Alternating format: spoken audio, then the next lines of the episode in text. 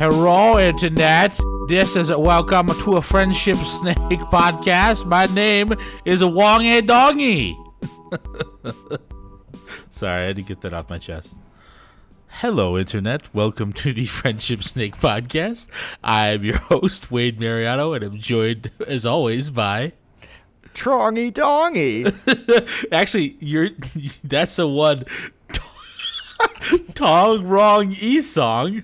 The one Trace Finicaro and the co-host who's horrified by the actions of their previous co-host. That also, is a also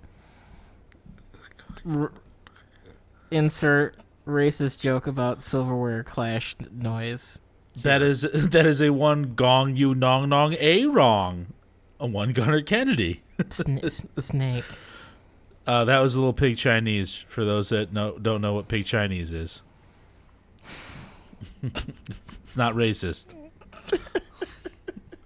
If you have to say it's not racist, well, it's like it's double racist.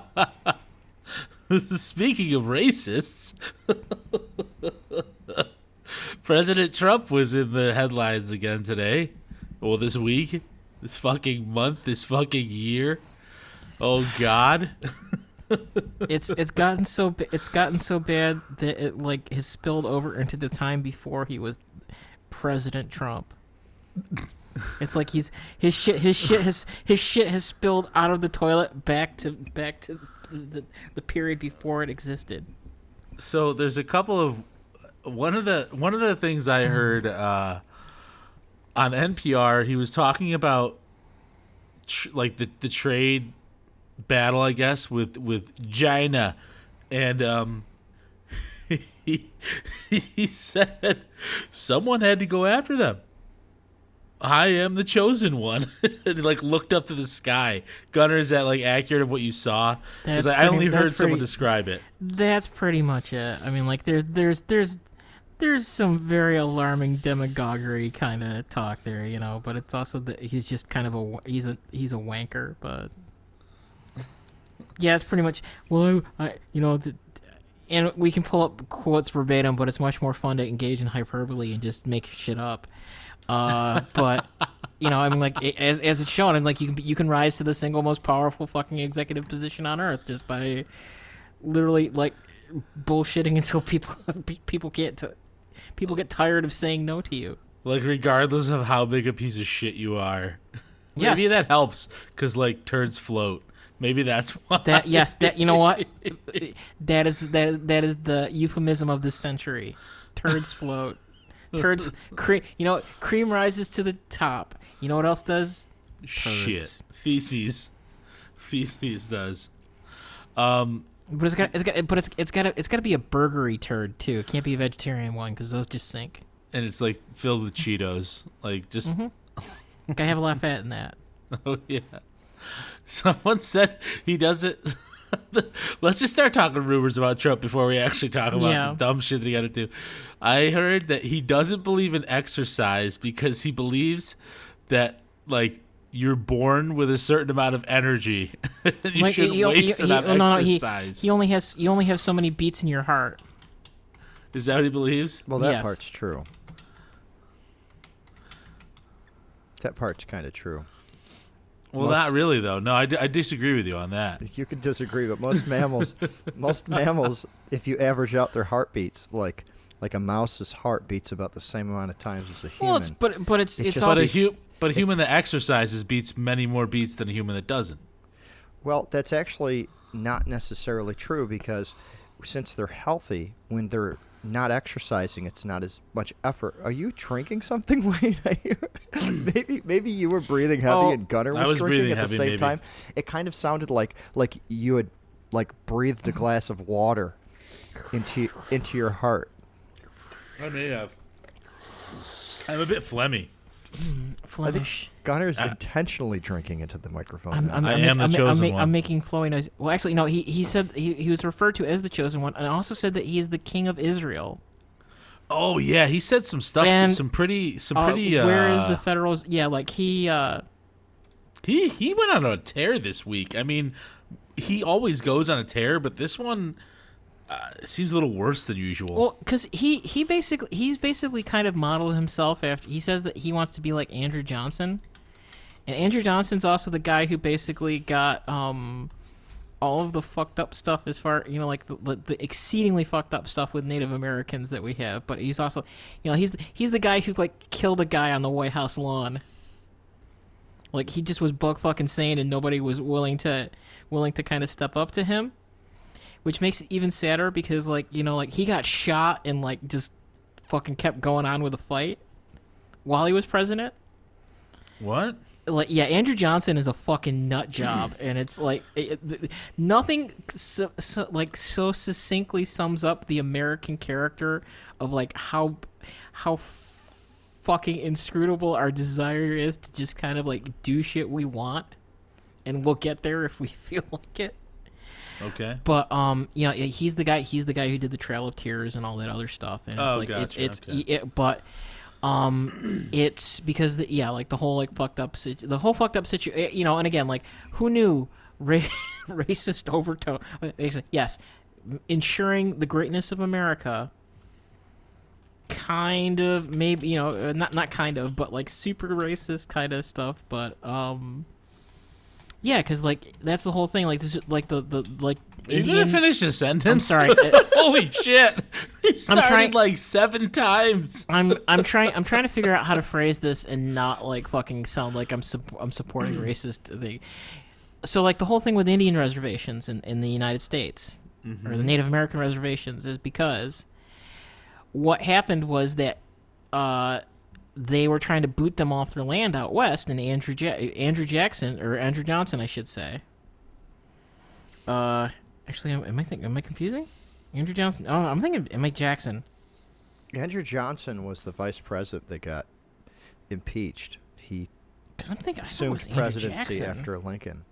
I don't know these things. I'm reading it from Wikipedia now. No, you might be. I'm thinking Jackson. Never mind. Wrong president. Yeah, but Andrew Johnson. I mean, still, you take over from a badass like Lincoln and then get impeached, being accused of high crimes and misdemeanors. Well, it's because effectively, what is it? The South won the war. Or just like, what is it? The North won. What did they say? The North won the war, but the South won the peace. And it's basically that everything after the Civil War was designed to kind of appease Southern sensibility. You know, the previous Confederate states' sensibilities. And it's just kind of like shit never really got shit. You know, again, America, an American pastime, not dealing with our shit. So where are we going with this? So all right. Trump. So Trump is the king of Israel. Yeah. Yeah, let's go back to Trump's crazy shit. And that any Jews that vote for a Democrat are traitors.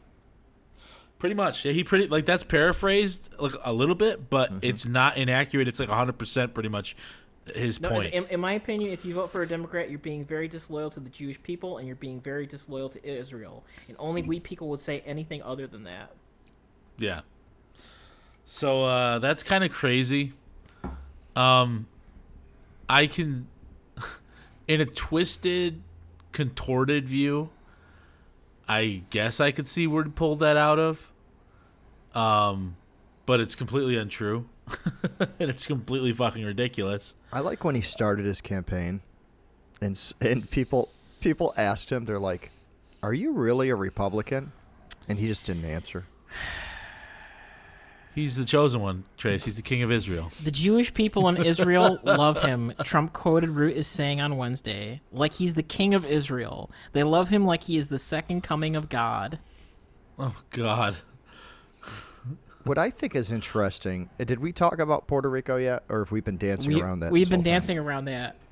Should I not have mentioned it because you guys want to keep... Or otherwise known keep as... Keep repeating rumors. Or otherwise known as... No, these aren't rumors. This is true. These are things that he said this week. Yeah. Not out of context, but it's like Puerto Rico, otherwise known as brown people Greenland. Or Greenland, the white Puerto Rico. But he said he was down for trading them.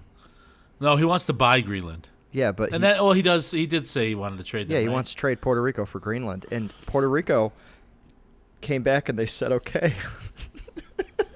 They said, fuck yeah. They said, Greenland's owned by Denmark, and they have the #1 education in the fucking world, you asshole. Yeah.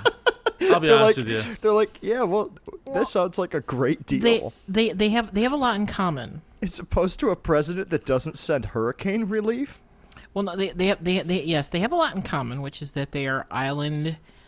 They are like, what is it? It's like this weird. It's not a colony, but it's this weird. It's this weird kind of like. You're talking about Greenland? Well, both Greenland and Puerto Rico, because it's like it's the reason why Puerto Ricans can't vote in federal elections. Yeah, they can. How's that work out? What are you talking about? They're not a state. They're not recognized. They're a territory. So Greenland's a territory of. They can't vote in the primaries, but they can vote in the presidential election. I stand corrected in my phrasing of that. But you know what? They're not considered. Like, they can't discharge their debt. They can't do like stuff that a state government would normally do, because it's this weird fucking quasi legal status. Well, because they maintain their sovereignty, though. You know what I mean? Like, they maintain they're a territory of the U.S. Yes, but it's weird. They're like, there are positive and negatives to it. It's not like Puerto Rico could have became a state anytime it wanted to, but it wanted to maintain its sovereignty and its culture and its country. So I get why they don't. I totally get why they don't. But it's also a holdover from kind of like how Greenland is kind of still in the possession of Denmark. It's a whole, like, Puerto Rico state is kind of a holdover when we were fucking duking it out with the Spanish down in the Gulf of Mexico and whatnot. You know. Well, that was more. I think Puerto Rico like really like became a hot issue when like with the Cuban Missile Crisis and shit like that, like in the 60s. Well, it was a vantage point. It was, you know what I mean? Like, it was closer than Florida. I mean, Puerto Rico and, like, Cuba are not that far. They're pretty damn close. Well, because, and I guess we're, like, you know, they got a lot in common, which is that they're both kind of territorial possessions, primarily funded by their external holder party, as it were. You know, Puerto Rico, up until recently, Puerto Rico got a lot of money from the United States. Denmark pays for a significant portion of Greenland's just operating cost. They're both completely fucked from years of use as military bases by the United States, because like they had a bunch of broken arrows up in frickin' Greenland, and half of Puerto Rico's got like frickin' depleted uranium and shit all around it from just like doing testing ranges down there. And but Greenland at least is going to get real nice past the global climate change. Yeah, it's going to be the spot. They're currently 70% hydropower. Mm-hmm. 70% of their power comes from quote unquote green renewable resources. One of the highest in the world to all 7 people living there. Oh, you know. I take it back. No, dude, Greenland only has 56,171 people living there. Dude, that's like a quarter. That's like half the population of Syracuse, New York. Puerto Rico's beating them out. That's good. No, it's a sixth. How many people has Puerto Rico got? They got a lot, don't they? I would imagine significantly more than. Well, let's find out. Ready? Here we go. The power of the interwebs. Yeah, Puerto Rico's got 3.2 million people. 3.2 million people in a... And does it give you numbers as far as the area total? 9,000 square kilometers. Route 91 square kilometers, as opposed to Greenland's... Do you think Donald like realizes that the majority of people who live in Greenland aren't Danish? I don't know. Greenland has 56,000 people in 2.16 million square kilometer. Well, Greenland is home to all of the White Walkers from Game of Thrones. That's where they all went. They didn't die. They're just living there. That's why Trump. That's Trump's new army. He wants to subdue. You can't be whiter than that, Wade. That's right. They want to build a fortress so that like when sea rise and chaos reigns, you know, it's because they bought up all of New Zealand already, so they got to find another one in kind of a nearby latitude band to have their bug out cave too. They got the only ice caps on Earth other than Antarctica. Greenland's in a weird spot. Mm-hmm. I'm looking at the map and I've never really paid attention to it, but it's. I mean, you have access to pretty much anywhere. No, like, well, it's nowhere is too far. Well, no, because that's kind of that was kind of why it was such a big thing during the Cold War. Like that was where the USA had stationed a bunch of like first strike air bases and stuff like that. You know, like there was early warning for when if the Soviets were going to launch a frickin' attack and stuff like that. And there was a whole thing they tried to build like a secret. They tried to build like a freaking underground launch complex hidden in the ice shelf. And yeah, it's all for sorts of cool stuff, but you know, and that's I mean like that, and they're kind of like getting twitchy because like if the Arctic Passage opens up there or whatever, it's kind of like Scotland with the North Sea oil deposits for England. You know, it's right there, and it's part of its technically it's part of its continental shelf. So they have a 6,000 square mile national park. Holy shit! It's called the green. It's actually in the green part of the Greenland on the like if you look at the atlas, it's where the GR and E and N letters are. How do you pronounce it? Vatnajökull.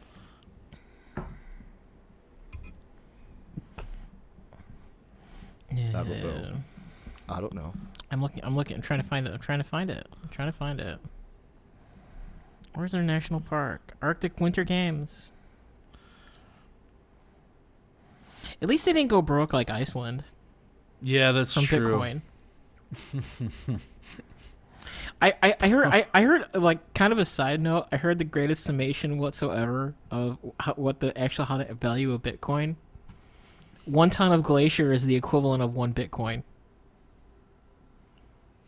Because the amount of energy necessary to calculate a Bitcoin, like it's like how much ice shelf do you have to melt to calculate this Bitcoin? Dear Lord, that's funny, but that's not. I mean, that sounds ridiculous, but if you think about, I mean, the dollar value of a Bitcoin, mm-hmm. right? What's it at now? It just fell under 10 grand, right? So it's like 9,000 something. You think $9,000, all that effort to melt a ton of iceberg or whatever you said. How much effort was it to get $10,000? If right now, you know, to mine $10,000 worth of gold or silver or diamond. No, way more, right? I mean, you can argue that technically all of it is kind of like ridiculous at this. You know, This is kind of that, like, we should be eating edibles and having this conversation, but, I mean, like, most units of exchange are kind of fucked up. You eat mushrooms and talk about Bitcoin? It's not the kind of edibles I was thinking of, but... Yeah, sure. He was thinking about... Yeah, well, or gummies or lollies or something like that. I heard the gummies fuck you up. Yes, I've heard that as well. I heard that they're way too strong to only have one gummy. Well, it depends. It depends on several factors: who made them, and what the dosage was, and how used to them you are. Do you think you can boof them? I'm sure that you can. How can you? Do you even want to boof? But you lost it. No, because you soak them in vodka, and then instead of drinking them, you boof them. You're on your own on this, kiddo. Well, yeah, I mean, I will. I'll be in my own world of a drunken, boofing, gummy bear fantasy land. They're going to come to life. Did Trump say any other stupid shit? Did he say anything bad about Disney? No, well, but... He is best buds with Ike Perlmutter, though, who is the single largest... He's one of the single largest Disney stockholders at this point. Yeah, but according to some studies and some investigations, the Disney stock might not be worth quite as much as they claimed it was. Is that correct, Gunnar? you know, it's only what's $6 billion misstatement of revenue here and there a year, you know? Is that every year, like? Well, that's just the last year, but yeah, like, because there's a Disney accountant who a whistleblower right now, and like I guess they talked to the SEC and the Department of Justice, and I guess there is actual, you know, whether there was enough to actually warrant a legitimate investigation, but yeah, what they allege is that effectively Disney has been engaging in long-standing systemic misrepresentation of its earnings to either one, bump up its share price, and two, to avoid taxation through a bunch of the states that it does business in. So I've got a little news clip, a little headline from Biz Journals. The SEC filing alleges that such practices allowed Disney to overstate its revenues by as much as $6 billion from 2008 to 2009 alone. Oh, wow. So that's 10 years ago. So adjust that shit. And if they continue to do that for years, that would be a massive amount of inflation. Well, and like if they, well, because they say that stuff like that, and it makes, like, if that's kind of going on, that makes sense, because they've done a lot of stuff, like when fucking Etsy, like, because Etsy a while back got venture capital dumped into them, but they had this like widespread quote unquote mistake where they withdrew hundreds and hundreds of thousands of dollars from sellers' accounts that they had linked to their Etsy store. To that, like, it was right on the point. Like, it was weird because, you know, and again, you get conspiracy minded, but like anything fucking goes now. They used that to bump. It was right. It was on like a 4-day banking weekend holiday. So, you know, people had if it was able to draw out, but what they were saying is that effectively they used their sellers' bank accounts to buff up what their available on-hand cash was when they did their accounting for their quarter end. Right, and then they look better, and then their people put more money in because they look like they're doing better because they want the stocks to go up. It's, I don't know, it's weird. It's illegal because it's like, well, I mean, in that case, it's... what's the word? Embezzlement? Is that the right word? Yes, that's not... No, that's... it's not embezzlement. Well, no, it's weird because effectively... Just misappropriation? There isn't... No, because... It's not their money. It's theft at that point, right? Yeah, well, embezzlement comes afterwards, right? Like, it's after you misrepresent the funds and the value. Well... Then you're stealing from all the dividends you're paid off on. In Etsy's case, like, again, like, this is one of these things where it's like, due to the unique innovation that Silicon Valley brings to things, there actually isn't a category of crime that directly maps to it at this point. Yeah, it's weird because it's almost a liquid asset, but it's not because it's not their asset. It's it's like the perception of theft, right? Well, it's like it's like stealing it's like borrowing all of the furniture from some other place and then putting it inside your store. So when people come in, they think that your store is doing really well and then giving all the furniture back. It's a strange, like, borrowing of the perception of success. Well, what made this even, like, wonkier is that, you know, like, where people were saying, like, it just, like, there was some weird bullshit going on. When they, quote unquote, discovered this mistake, they refunded all of these funds to the Etsy sellers' internal Etsy accounts, not the bank accounts. We've covered this several times, So you can only spend it on Etsy. So, you can deposit it back, but it's like when somebody puts money in your PayPal account, like you have processing fees and stuff like that. But it's also like you don't fix the fact that you just overdrew someone's bank account by however many fucking. You know, like, that's on you to fix that problem, like the fees with the bank. Gunnar, you should have kept more than a $5 balance. Yeah. But what supposedly was going on with Disney was they were doing stuff like they were changing revenue that was coming in from the hotels to a different revenue category because they were trying to skirt out from paying hotel taxes. Like, they would charge guests, like, the service fees and stuff like that, but they would have the revenue show up somewhere else. Or they would double book revenue from, like, if somebody bought a gift card, mm-hmm. and then use that gift card to buy something at the Disney location, they would book the revenue for the gift card sale itself. Mm-hmm. They would book the revenue for the item that they got bought, but then they would count the incoming... They would count the... payment the from the discount card is income separate from the two of them. Weird, huh? And but effectively, what kind is coming out is that effectively they said that they've been using the parks to basically kind of launder their debt through various. And if you think about, like, especially in the past 10 years, like all the acquisitions that Disney has made, ESPN. Sony, wait, Marvel. I gotta make an attachment. I am not accusing Disney Corporation of laundering money in any way, shape, or form. That was merely a state of hyperbole. There is no current successful prosecution or conviction of them engaged in any financial crimes. Okay, go ahead. But if you think about it, like, and I'm not gonna quite jump to the next topic because we do have that topic to talk about next, but. They've acquired so much. There's no way they would have been allowed to even consider, like, purchasing or acquiring corporations like ESPN. ESPN's like a really big one because, like, that's has NFL ties too. Like Monday Night Football is on ESPN, and actually I think doesn't Disney own at least one major television station, or no? Maybe they don't. Well, they own NBC. NBC, who also no, they own ABC. ABC, and actually, I don't think ABC has any NFL.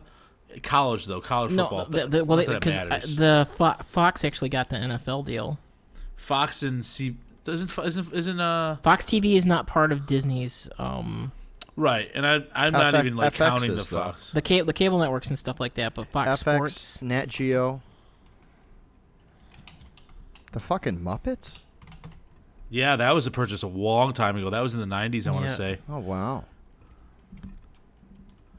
Yeah, actually, Fox Searchlight they own. Now we're gonna have to look at this up real quick. Hulu, Lucasfilm. Yeah. They own ABC, ESPN. They have 80% stake in Touchstone Pictures, Marvel, Lucasfilms, A&E, the History Channel. Yep. Lifetime. I don't know how long this list go. It's fucking monstrous. Yeah, which is why Disney Plus is such a natural move for them, but it makes me cry because I don't want to pay another $9 a month for another service. Did you see what the fuck AT&T is planning on charging for their streaming service? What? Like, they have, because it's $50, rip, $75. Well, no, yeah, so it's weird. So if you get the lower tier package, you can get AT&T with it. But it's $50, $75, and $150. Congratulations. Wow. You just outpriced your fucking self from ever being a competitor.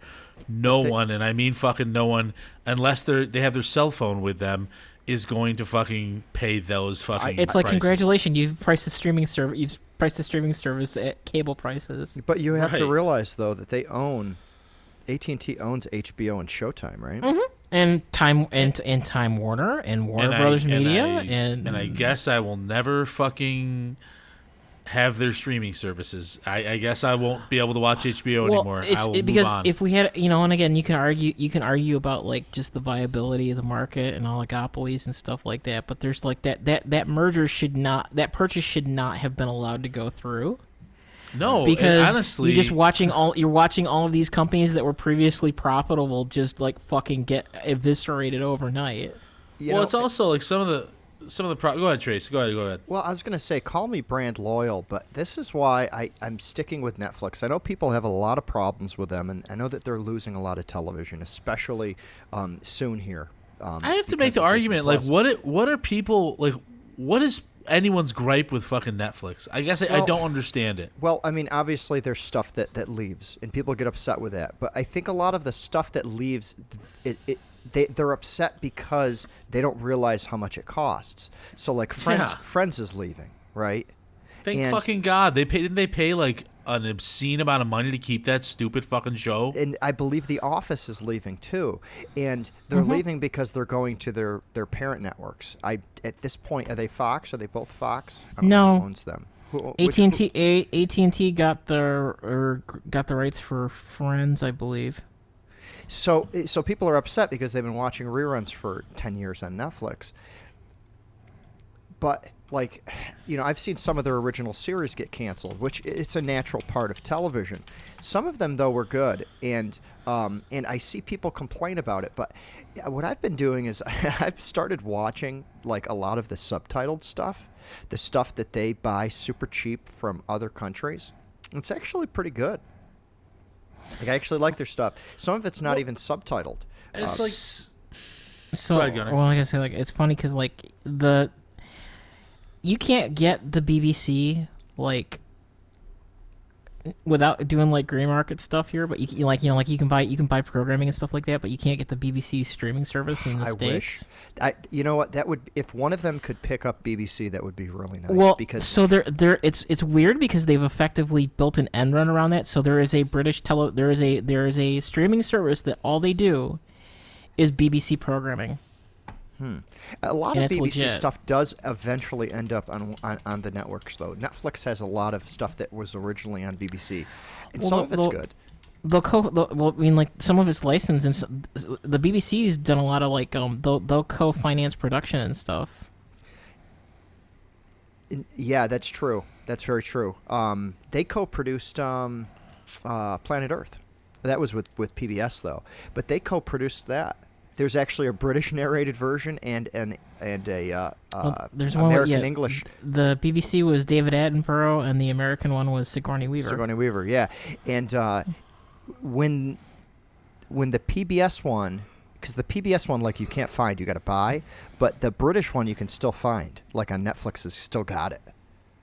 It must just cost less because people in America are annoyed with a British accent, I guess. Now, I didn't plan on talking about this, and I didn't even talk to you guys about this. PBS actually has a long-standing agreement with the BBC for cross-licensing programming. Yeah, man, you used to be able to watch, like, a ton of, like, BBC shows, like Red Dwarf late night on PBS. I saw Doctor Who episodes as a kid that are gone now. Like, there's no copies of them. Yeah, my mom was a huge Doctor Who fan. It still is, but that's what, like, Doctor Who, like, afternoons on Sundays and, like, evenings on Sundays. Like, I can remember as a child being, like, terrified of the Daleks. Like, they were so frightening. But we not to get off topic. We was so poor that if the TV fritzed out, we'd have, like, three of them that kind of worked in different various states, and you had to kind of assemble them in a gestalt to all tune into the like, one TV had a picture and no sound, one TV had, like, one sound, like, but yeah, so, like that weekend. So it's like when Doctor Who ran. Yeah, it's like episode 63. Oh, Wade uploaded it to Google Drive called "Episode 363 is fucked!" Exclamation point! Exclamation point! That was the file name. But no, you're talking about the old Doctor Who episodes. It actually reminds me of, I just started rewatching the Twilight Zone with my 9-year-old son, and Twilight Zone is whatever, and it. Something that we don't really need to cover. It's a great show, but what surprised the hell out of me is the quality. I don't know how they did it. They must have gotten the original reels from the original filming and reran them through, you know, when they digitally enhanced it, because it's better quality than Friends. Well, that's something that I don't understand, how film from the fucking 60s is better quality. I mean, there's no color, but better quality today than programming from the 80s and 90s. Well, and, like, actually with the Twilight Zone, you can see when they, like, did changes in production, like, because, well, the thing was is that Twilight Zone, I believe it was actually originally filmed and done by Lucille Ball's production company, and they were kind of infamous because they did all, like, actually that's like, you see, like, the old I Love Lucy versus other television from that period. Like, they recorded all that stuff on film separate from the television episodes themselves. Like, you know, basically they were filming it twice at the same time. Oh, it was amazing. I mean, because for the 60s, for a TV show, people say, like, Black Mirror's like the modern day Twilight Zone. It is in a lot of ways because Black Mirror's big budget, for a really big budget for a series. And Twilight Zone must have been the same way. Not only did they have really good actors back then, the sound and the filming that they were able to achieve was way ahead of its time for a TV show. Like, if you watch anything else from that time zone, the audio quality and the picture quality is not the same. Like the camera pans that they have. Like, somebody's walking around with a camera and somehow there's no wobble. And a lot of that stuff, a lot of like those hydraulic things that even out the camera, they really haven't gotten affordable until like recent years.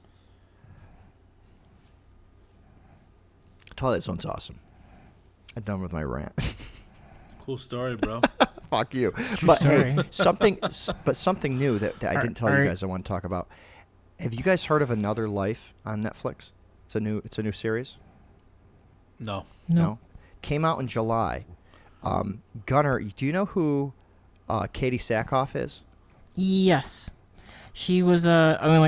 She kind of got massive nerd prop because she played Starbuck in the new Battlestar Galactica. Right. She was like the awesome fighter pilot from the new Battlestar. She's the star in it. It's her show, pretty much. It's a sci-fi. You know, like something lands on the planet and try to figure out what's going on. But man, I just finished the series. It is fucking awesome. It is really good. Like it's got like some elements of like Alien in it, like the kind of the space problems, like the unknown space problems. But it's got a lot of like the back home Earth politics and stuff too. It's a really good show. I would highly recommend it. It's called Another Life. It's my official commercial. I'm done ranting about Netflix now. But I love Netflix, and fuck the haters. Yeah, I say fuck the haters too, because honestly, they're trying to compete in a match that is pretty much preset. You know what I mean? Like because they didn't create Friends, it's going to cost them. Yeah. Just entirely too much money to be able to hang on to it forever. Because and you can argue it's the Disney Spider-Man Sony thing. You know, like these license holders were getting decent chunks, you know, like getting a decent chunk of money, but they weren't doing any of the work. And you can argue about like the need for competition and stuff like that, but there really isn't any room. There's not room for fucking 5 streaming services that cost $150 fucking dollars a month. No, it's not realistic, and that's what's pissing me off. One that's $150, which is the premium package, you know. But this is the shit that pisses me off, because that's not indicative of a fucking free market, which is what we're supposed to be a part of in this country. Like, people are going to start pirating your fucking again. Prices at, yeah, exactly. Setting your fucking prices at like starting at even $40 fucking dollars is, it's outrageous. And it's not competitive at all. I mean, I understand that we're kind of all like too old to be bothered with that shit at this point, but like, pirating just kind of like fell off the freaking wayside once streaming became like a relatively reliable fucking access method. Yeah, because they fucking figured out a way to make it profitable. Fuck, people stopped buying physical media. Because why the fuck would you buy physical media? Like, if you can just keep it somewhere and not have to lug the shit around. Right. Don't get me wrong, Gunnar. There are collectors. I respect that. There are certain people that like to collect stuff. I can see that. But for the most part, a vast majority of people don't want the fucking clutter of a million fucking DVDs. Yeah, Jesse HS would be pissed to hear us say that. I know, I get it. And Gunnar, I know Gunnar collects certain things too. I don't know about media if he does. I'm pissed that I didn't like keep my fucking Evangelion DVDs when I had when I still had them. Right. Besides the fact that they're worth money, it's just like, yeah, it's like Star Wars. You can't. Oh, did you hear about that shit? Disney bought there was one airing of it. Of what? There is an HD copy of the original Star Wars, not special edition. Gunnar, you're like, this is the first time I'll ever say this to you.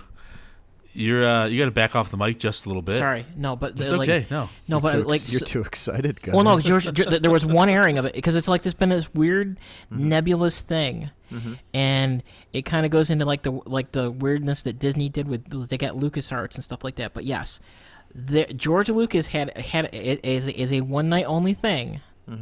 They did a HD showing of the original Star Wars from the original prints. Not like the special edition, not Greedo, Han shot first, all that shit, no special, like none of the digital effects. So there is a Blu-ray master in the vault right now, and they will not sell it. That's funny. Well, it's because I guess supposedly, you talk about like weird stuff. George Lucas when he sold the whole LucasArts thing to Disney, I guess he still gets a cut of the original trilogy, which is why they did this whole thing where they've like kind of vaporized every, and again, like everybody got old and stuff like that, but it's like why they're going whole hog about like we have to get rid of original Star Wars characters as quickly as fucking possible. Well, it's not even that, and honestly, in my opinion, the extended universe, like the canon extended universe, there's plenty of I feel that there's plenty of he gets a cut of material to go on with that. But he gets a cut of that too. Wow. Oof. So man, that's a bad deal. Well, because I mean, like that was the agreement, the contract, and they tried to do the same thing that. So that supposedly that's and again, like I don't know how much of this is just. They gave him $1 billion, Gunnar. Well, no, but he's a creative consultant, and it's like because the thing is that they bought the company, they bought the rights to do further stuff with it, but it's like, hey, for the remainder of however long I'm on this earth, I get like a 3% cut of any use of this. I get a perpetuity, right? Yeah, it's just a royalty thing. It's like a fucking it's like a songwriter getting a cut of like somebody else can own the catalog, but I get a percentage of like whenever it's play. I get that, and it's cool. Like I don't have any ill will towards George Lucas. I mean, like actually, the problem is that George Lucas based that Star Wars thing. I think it was almost like the exception that they had to like violently stamp down on, because George Lucas was the that deal, kind of did this whole thing where because like.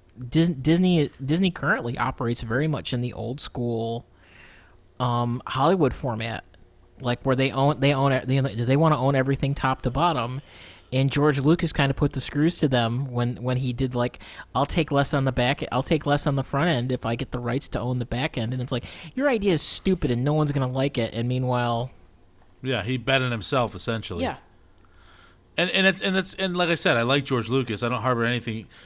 But how Disney has handled Star Wars since its purchase, I think, has been less than stellar. Yeah. A, but B, did you hear that that big theme park that they added? Oh, yeah, Galaxy. Well, no, do you know? Like back one of the things that mic. Yeah, back off the mic, Gunnar. Dude, fuck. You guys bitch when I'm not. I'm sorry, Gunnar. We shouldn't even say anything. We shouldn't even say anything because you're developing good habits. But one of the things they talk about is that Galaxy's Edge was originally supposed to be the original trilogy theme, and they like a couple months in before it was supposed to go because like they talk about it like it literally opened with the paint drying on it. Well, it's like tanked. And, it's like no one's going to it because like the original like the what are they, I don't remember what the fuck they call it, the Millennium Falcon ride that they have there was supposed to be a Death Star attack. The fucking I think it was supposed to be like it was the like shitty desert city was supposed to be Mos Eisley. There was supposed like and it actually like the stuff that they talked about originally like there was supposed to be all this fucking Imagineering stuff in the background, like they had there's patents Disney had for drones, like in the shape of like basically drones and audio animatronic systems so that like basically it was like you were in a fucking spaceport and there were spaceships taking off constantly in the background. Like they had fucking like giant monsters is kind of your people conveyors, stuff like that. Mm-hmm. And it's funny because like that's the cutting of corners on big attractions at Disney is actually effectively what brought Michael Eisner down, because that's what killed Disney Shanghai and a whole bunch of other stuff is that they tried to do shit on the cheap. But on the cheap, they spent Disney's Star Wars Galaxy's Edge covers 14 acres and costs an estimated $1 billion dollars. But yes, so they spent the money to build the park, but then they didn't want to spend the money. Then they didn't want to give George a recurring cut of the revenue from it. So they stripped out as many of the. They stripped out everything that made Star Wars. Everything that made Star Wars fucking Star Wars. Mm-hmm. Honestly, like they can do good by it. It's like, but a lot of them have kind of been, not complete turds, but not that great either. Not Star Wars. I've heard that like the problem is that Star Wars plays second fiddle because Disney bought Marvel at the same time, and it's like this one thing where it's like it's kind of, you know, like you blame it on stuff like. Marvel kind of had its own, you know, love them or hate them. Ike Perlmutter there, the guy who's the previous chairman of Marvel. I mean, he was. Marvel could only go up.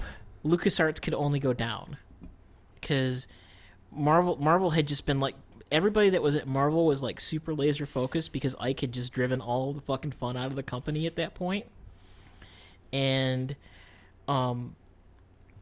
You know, like even that, like they like you had room to fail, as it were, because like they all the like super popular Marvel intellectual properties, other companies owned them already, anyways. Like nobody gave a shit about the Avengers or Iron Man, until the fucking movies came out. No, you're right. That's absolutely true. Like that's like there's no doubt. Like. The Avengers are popular in the comics, obviously, and so was Iron Man, obviously. The X-Men and the Spider-Man and the Fantastic Four were always cooler. Like they were always like the Avengers were kind of like, hey, I got this other side project I want to do, and it's like, hey, we're just gonna have this roster of people that rotate in. Yeah, but that's the beauty of like the Marvel movies. They took. Kind of like not quite obscure. Well, some of them obscure. Guardians of the Galaxy is pretty fucking obscure, right? But like they took properties that you know weren't even the most popular when they were running the comics, right? And they made amazing, and I do mean amazing films out of them, right? But you know, I think though it helps that there's like a permanence to something that's lasted that long, that's lasted that many years. It has this like permanence to the consumer. It's 10 years old. What is? The Marvel like Iron Man's 10 years old at this point. You're talking about the original movie. Yes. Yeah, I'm talking about the brand. Well, I'm saying that effectively Disney remade the brand as soon as that movie came out. Like they're fine. But what I'm saying though is that there's it's like Mario or Sonic, so, something that has these deep roots. I feel like the consumer feels better spending their money on it, and wow. I think it also helps because it crosses generations.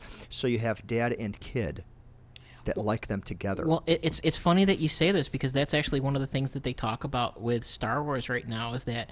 Disney may have done permanent damage to it because kids are not getting into it, mm-hmm. and the old fans are like, "I can't fuck. I'm just like, this is I'm well, yeah, piece, right. piece. I'm out." The new shit that's coming out is not like I'm not bothered. Okay, spoiler alert. Like if you haven't fucking seen it yet, it's been out. I'm not bothered that Han Solo gets killed off or that Luke Skywalker gets killed off. I'm a little bummed at the way that they did it because they could have put more meaning behind it. But like. If they had done it like the Marvel movies, where it's like a genre, it's like a, you know, it's like here we have a genre film set, you know, like we have a cut, you know, like was and it in fairness, Gunnar, Rogue One was like awesome. That, and it was awesome. Just like I give them like all the props in the world. They fucking made the Seven Samurai, yes, or the Seven Ronin. Yeah. And into an intergalactic fucking affair. Disney, it's like, hey, we're gonna murder all the heroes at the end of this film. Yeah. Spoilers. It's just like that was such a good call.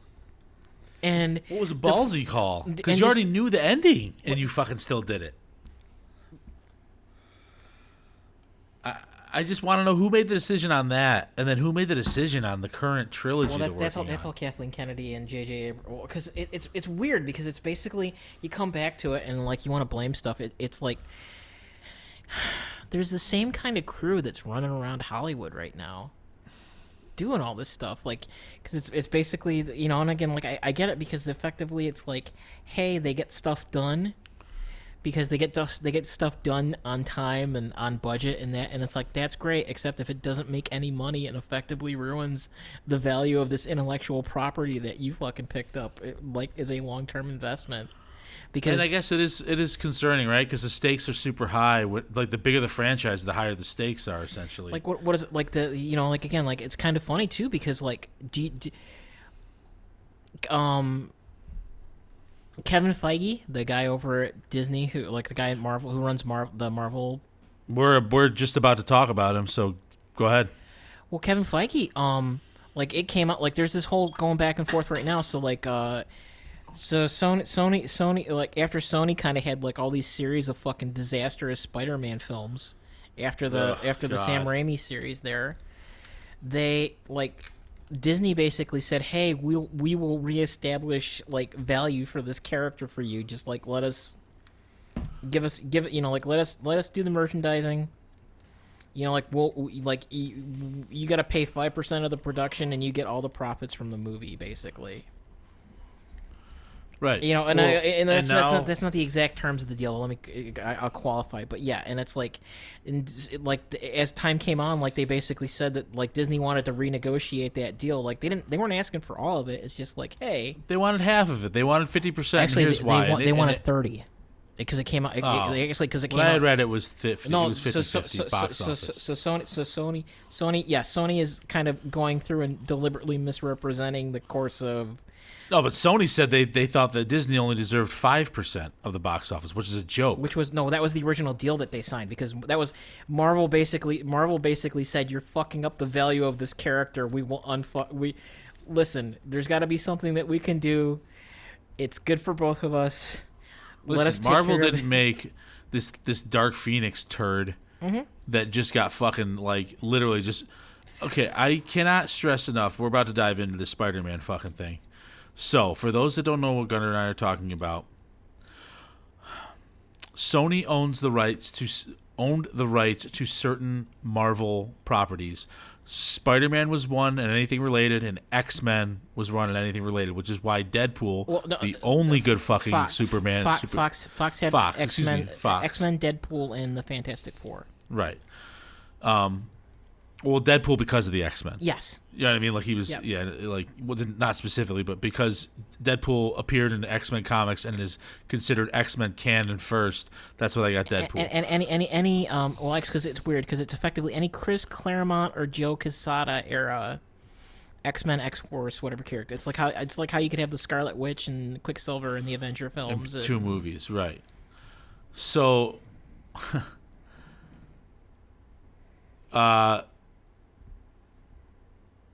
Marvel gets, or Disney / Marvel gets their hands on Spider-Man, and they do it pretty right. In fact, I'm pretty sure this last one was one of the highest grossing Marvel films. Period.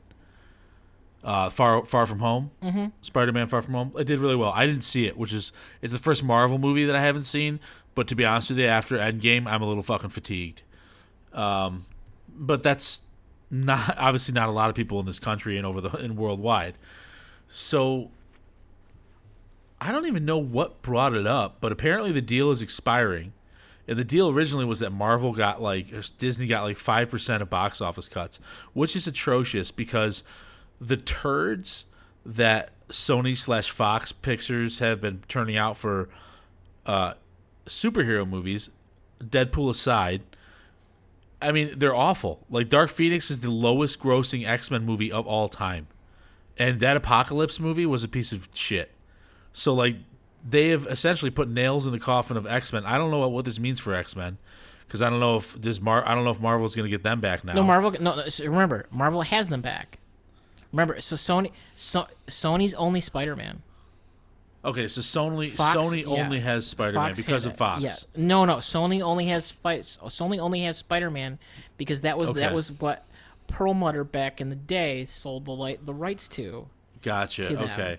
So it's really it's Sony, and I'm saying it's Fox. It's Sony. So Fox, yes, Fox, and that's where kind of this schism comes up, because it's like one where it's like, Kevin Feige is basically going through with his crew, and they're trying to figure out how they're going to rehabilitate all of these Marvel properties that they got, the character rights that they got back from Fox post merger.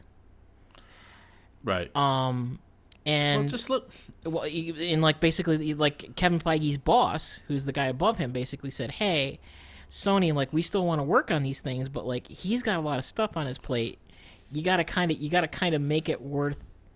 We can't fucking bail your ass out and make a badass film that makes you all this fucking money and all this value for 5% on the box office. That's a fucking ripoff. Because their take on it is there's all the and again they're doing this weird thing where they're trying to get public opinion to go and somehow if they get us to support them, somehow they're in the right, and it's a fucking business transaction. Never mind that. It's Sony's thing is that the fact that they were losing money on all these Spider-Man films before is a complete and total fluke, and that the Marvel thing was it was just because they couldn't compete because they just didn't Marvel was too successful at the time or something like that, and. Ignoring their history of kind of just pissing all over everybody who does anything good with that property, because I guess the other thing that came out is that Kevin Feige has basically been involved in the outside of the Marvel deal. He's been involved in the production of every Spider-Man movie. Basically yes, because that's Spider-Man is kind of his personal pet project, and he has worked effectively at scale. Even back in the frickin' Sam Raimi days, yeah. He's the producer. He was the producer for that original amazing, the Spider-Man movies. And it's this Sony's kind of got big for their britches because they said that because Venom was quote unquote so successful, they don't need. Wasn't. Well, no, it was a successful Tom Hardy movie. It was not It was not a successful Spider-Man movie. No, and it wasn't a successful fucking Venom movie either, in name alone. Because the fact is, Venom is a fucking pretty vapid fucking character that was created in the fucking early 90s, late 80s. Well, no, okay, and again, some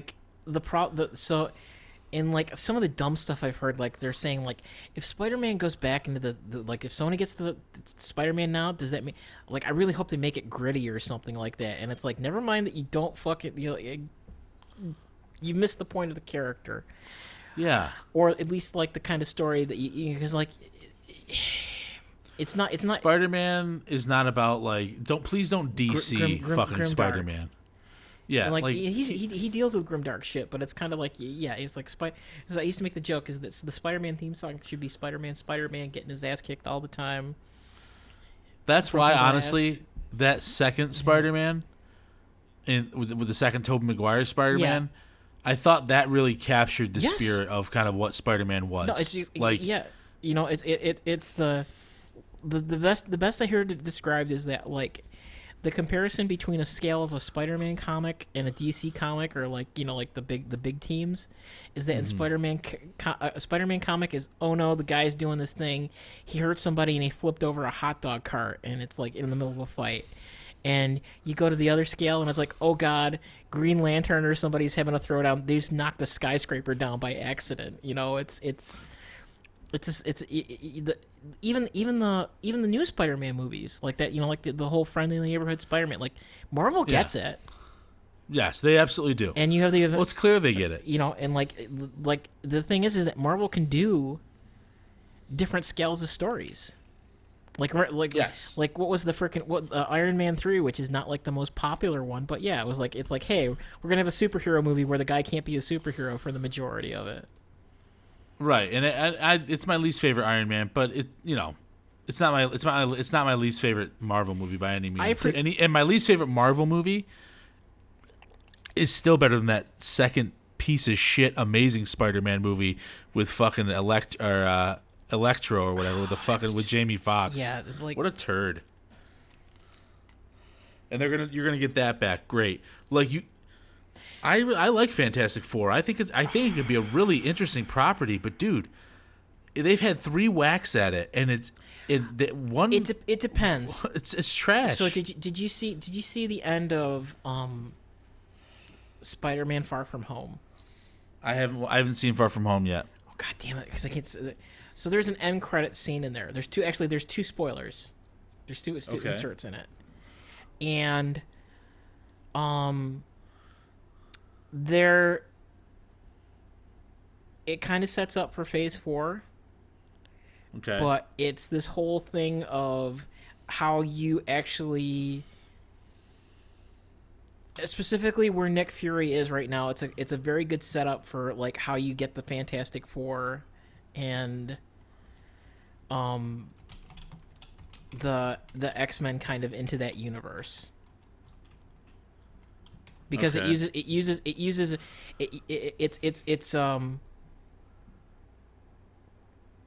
even like because Captain Marvel did the Skrulls. Yes. And actually, that's one of the things that they talk about because originally, I guess, technically, that was supposed to be the villain in the Dark Phoenix story there. Oh, the Skrulls were? Yes, and that like that they had to change it at the last minute because like the weirdness that was going on with negotiating to get bought by Disney. But yeah, no, it's just Samuel L. Jackson is not going to live long enough to make to finish this cycle. I can tell right now. No, they're going to have to figure out a new. They're going to have to create a life model decoy of him in real life just to play him. I think I already know the answer to this. It's kind of a side question. Is Morbius? Does Sony have Morbius? Yes. Do they have Blade as well? Yes. Do they have Ghost Rider? Actually, I'm not sure. No, Marvel has. Disney has Ghost Rider. I think they may have. I'm looking up right now. It looks like Morbius is going to be distributed by Sony Pictures. Yes. So they have that sucks. I really wanted to see a. What were they called? Was Morbius, Blade, Johnny Blaze, and Ghost Rider? So like yes, they own. So yes, they do own Blade because there's actually a hard R Blade movie in production. Yeah, but it's going to be Sony. It's not going to be any. It's Disney. Oh, it is. Yeah, Disney. Ooh. Disney. New Line. Yeah, but Disney got the rights to Blade. I like the actor they picked for Blade. I think he'll be really good. Do you know who it is? It's Mahershala Ali. Yeah, he was in Battle Angel Alita. Okay. He was awesome in that. But to get back to the Spider-Man news, I know we're long-winded about this, but it sucks when you see like properties you care about just get fucking rolled because of greed, essentially. Like 30%, I still think you're getting a fucking deal because the fact is you don't have the talent or the ability to make a really good fucking superhero film. You've proven it for the past decade. Well, I mean, probably the past 7 or 8 years. But it's IP though, right? Well, yeah, but value. It's the value of the intellectual property. Yeah, but what it comes down to. But if you literally wipe your ass with the intellectual property that you bought, it's like here, this is all the stuff that makes this intellectual property compelling, and all of it's wrong, and we're going to throw it away, and we're going to do another. Because the best way I heard it described is like kind of like Galaxy's Edge, is that Galaxy's Edge is a Star Wars park that was made by somebody who didn't have the rights to Star Wars. Yeah. You know, like it's like, hey, we want to buy. We want, like at least Marvel at least kind of like maintains the. Do you know who I feel worse? You know who I feel like the worst for? Tom Holland is still under contract for 2 more films, regardless of if it's Marvel or Sony. Yep. So that poor son of a bitch has to do 2 shitty movies potentially to potentially bomb his career out. That sucks for him.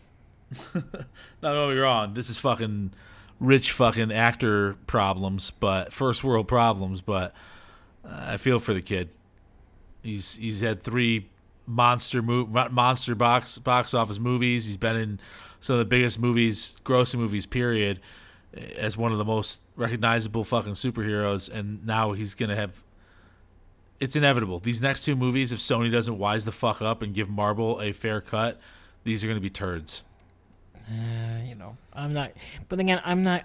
At this point, it's like I'm not going to cheerlead for a multi-billion-dollar multinational corporation. I know it's tough. You got me fucking cheering for fucking Disney, who I'm not really a big Disney fan either, especially since they're shady fucking practices. Well, I mean, let's be honest. There's actually, I say this, a multi-billion-dollar multinational corporation. It's like they may not actually be a multi-billion-dollar corporation. That's true. That's true.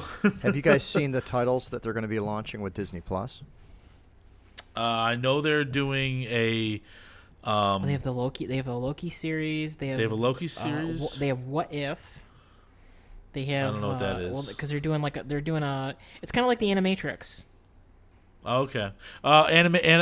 Matrix 4 movie coming out. Just a heads up. Oh wow, that's gonna be the Wachowski sisters now are making it with Keanu Reeves, Carrie Moss. That's gonna be interesting. Fuck yeah. I don't know how you're going to do it. I mean, spoiler alert for anyone that didn't see the movie the past 20 years. You didn't actually see them die. So, did any of you guys see the latest Toy Story? You guys probably both didn't see it, right? No. So, one of the main characters in it is called Forky, and it's a character that the girl makes out of a fork and some pipe cleaners. But he's one of the main characters in the latest one. Disney is going to have a series of short films called Forky Asks a Question. And I think it sounds like a fun premise, and I really want to watch them.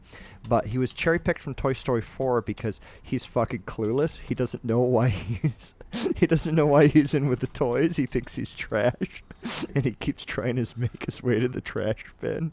And the toys are like, no, this girl's gonna flip out if her favorite friend Forky commits suicide by throwing himself into the trash. So one of the Disney Plus shows that they're coming out with is going to be Forky just asking simple questions about the world. Like, what is time? What is cheese? Yeah. So that looks like a pretty good one. I'm really just enthused about the idea of Cartoon Network weirdness done with a Disney budget. Say it again? What? Cartoon Network / like Toonami Adult Swim weirdness. Mm-hmm. Done do you think with they'll do that though? It depends, because like it's my least favorite app on all of my smart devices is the Cartoon Network app. It is trash, but I love their content.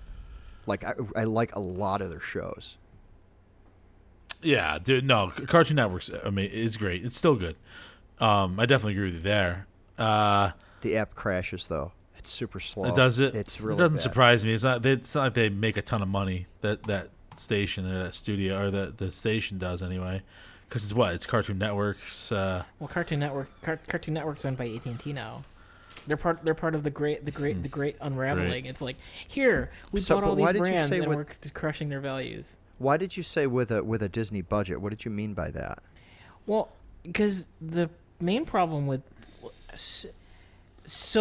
one of the things that made Cartoon Network kind of the way it was is it was always kind of a punk rock operation because it was drastically underfunded. So. Because they didn't throw a lot of money at it, they got away. Like the William Street crew there just got away with a lot of very strange stuff because Atlanta just has so many freaking art schools and such a weird flavor. And okay, but what's changing? Why would you? What do you mean by that? Well, you're talking about like they're going to have a series. So I don't know if you ever watched the old Disney Channel, like just the cable channel. Because it was always kind of a ragtag mix of just random stuff, like they do short. It was a continuous. Is Disney Plus picking up the Cartoon Network? Is that what you're saying?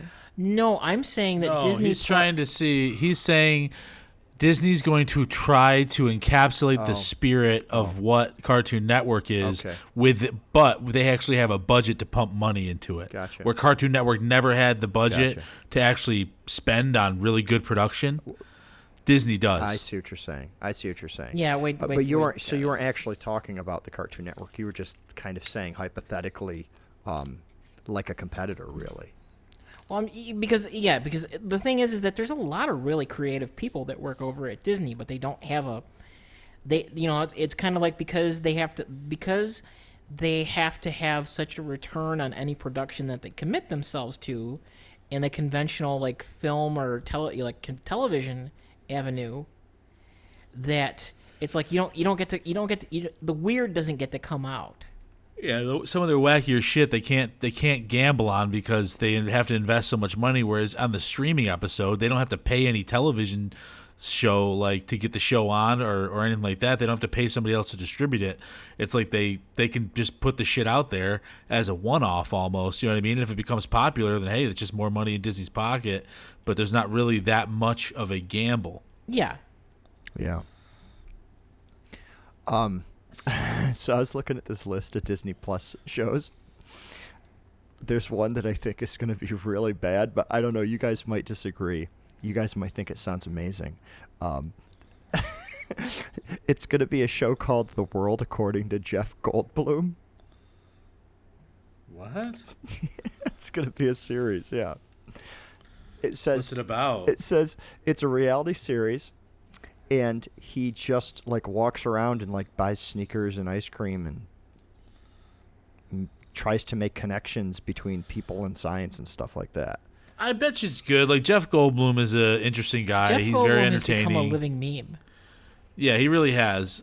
Which is, it's kind of funny because the dude kind of disappeared for a little while after Jurassic Park. Well, did you all I can think of, because it's kind of the joke, but did you ever see The Life Aquatic with Steve Zissou?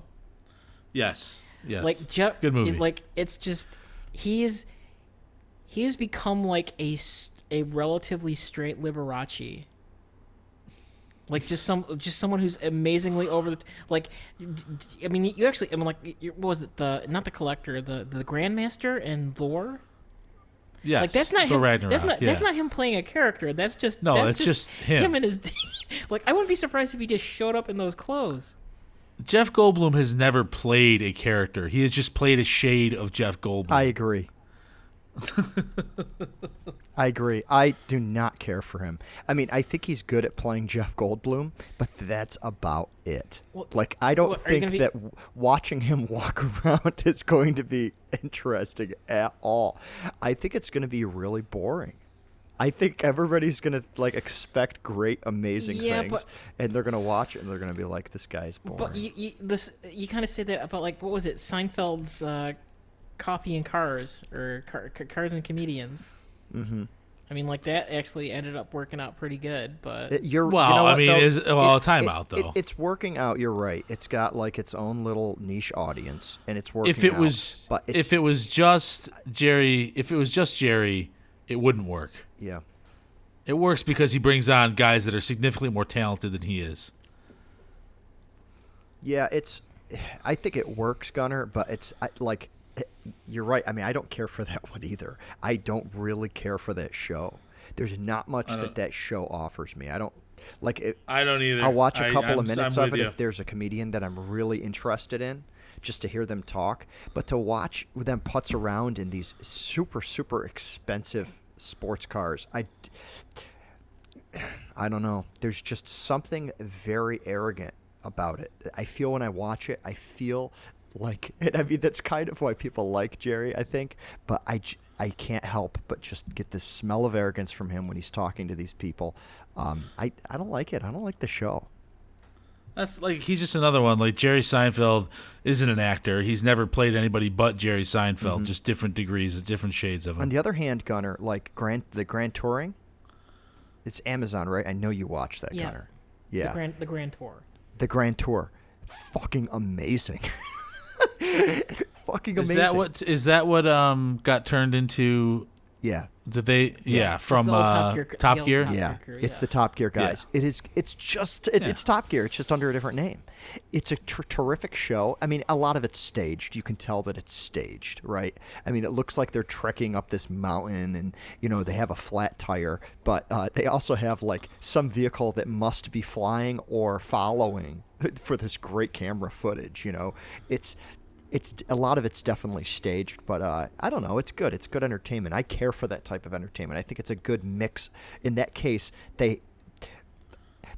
I like those three personalities. I think each one of them adds something to the show. Whereas with Cars and Coffee, you have to be in the mood for Jerry, I think. Well, no, I think that's for sure. I also think it's Jerry Seinfeld doesn't seem as an accessible type of guy, whereas those guys from Top Gear, right. I think. Whether they are or they are not, they put off a little bit more of an accessible persona to, you know, the average person. Yeah, I mean, there was an episode of Top Gear where there was a commercial for some compact car, and it said, you know, so comfortable you can live in it. So they did. Like, they had an episode where they just they were not allowed to leave the car for like 48 hours.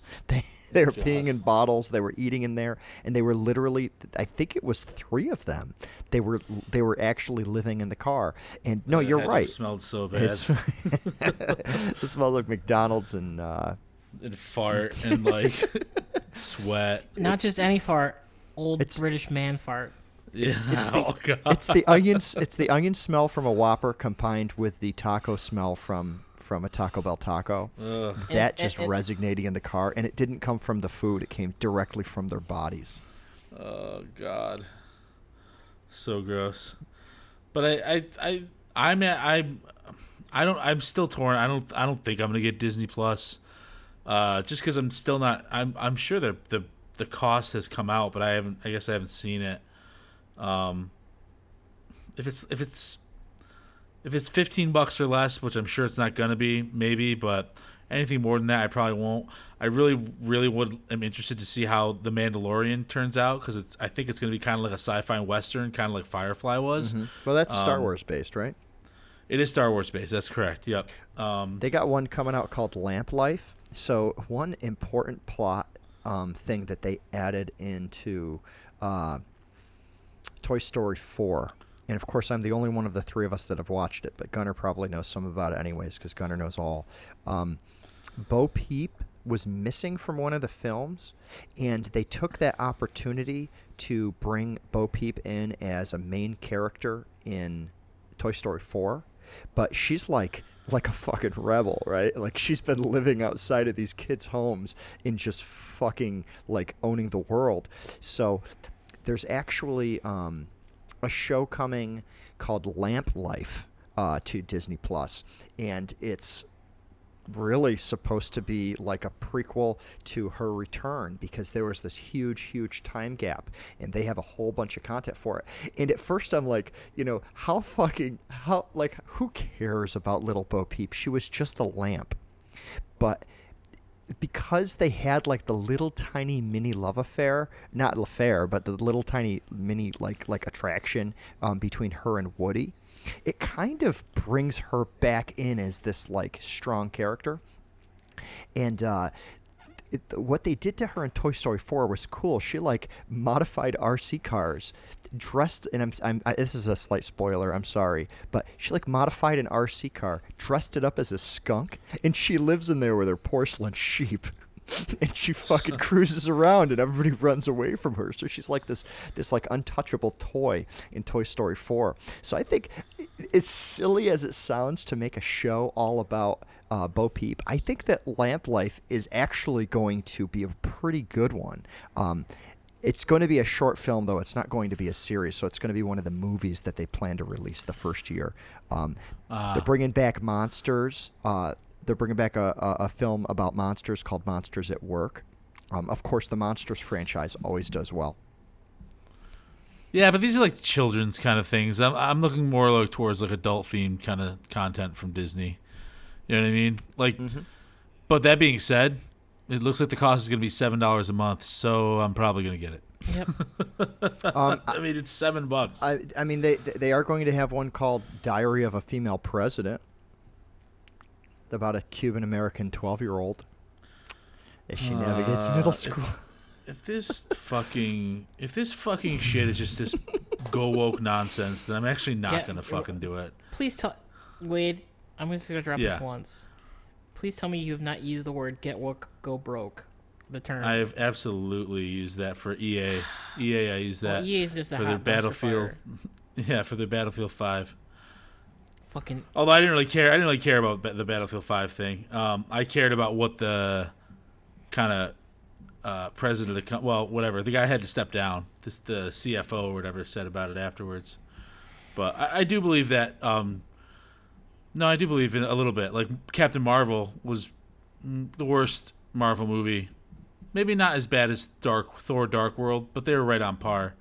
And a big portion of that was because they tried to shove Brie Larson as a fucking superhero down my throat. It's like fucking make the fucking Black Widow movie or the fucking Scarlet Witch movie. I'm really kind of like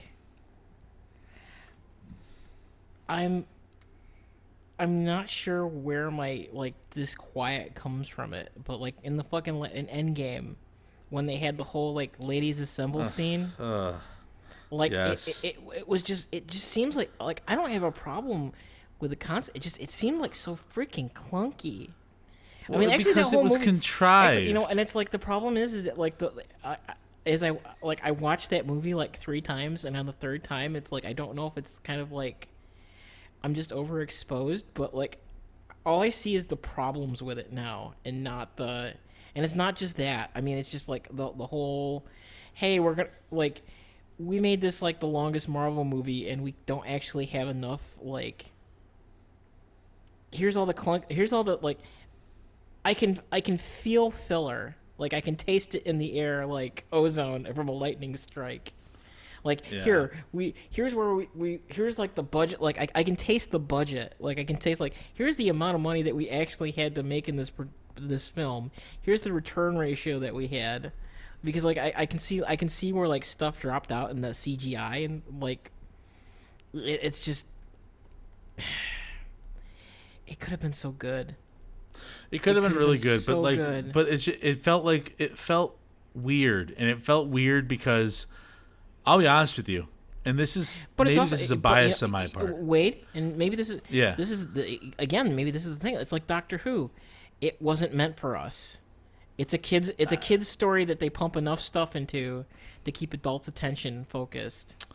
I kind of feel the Marvel movies weren't quite like that, but I think maybe in Avengers and Endgame, you might have a point. You know, and that's because it's I mean like you know like the side stories there. I mean like there's a lot of you know like you have the weird 70s space opera for Thor and Guardians, you know, like, but yeah, like the Avengers one, it's just like they kind of decided that this is the one that we're gonna specifically aim at kids.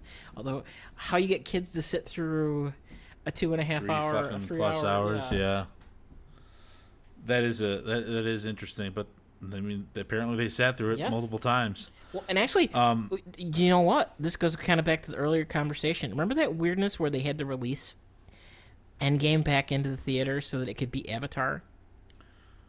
Yeah, yes, I do.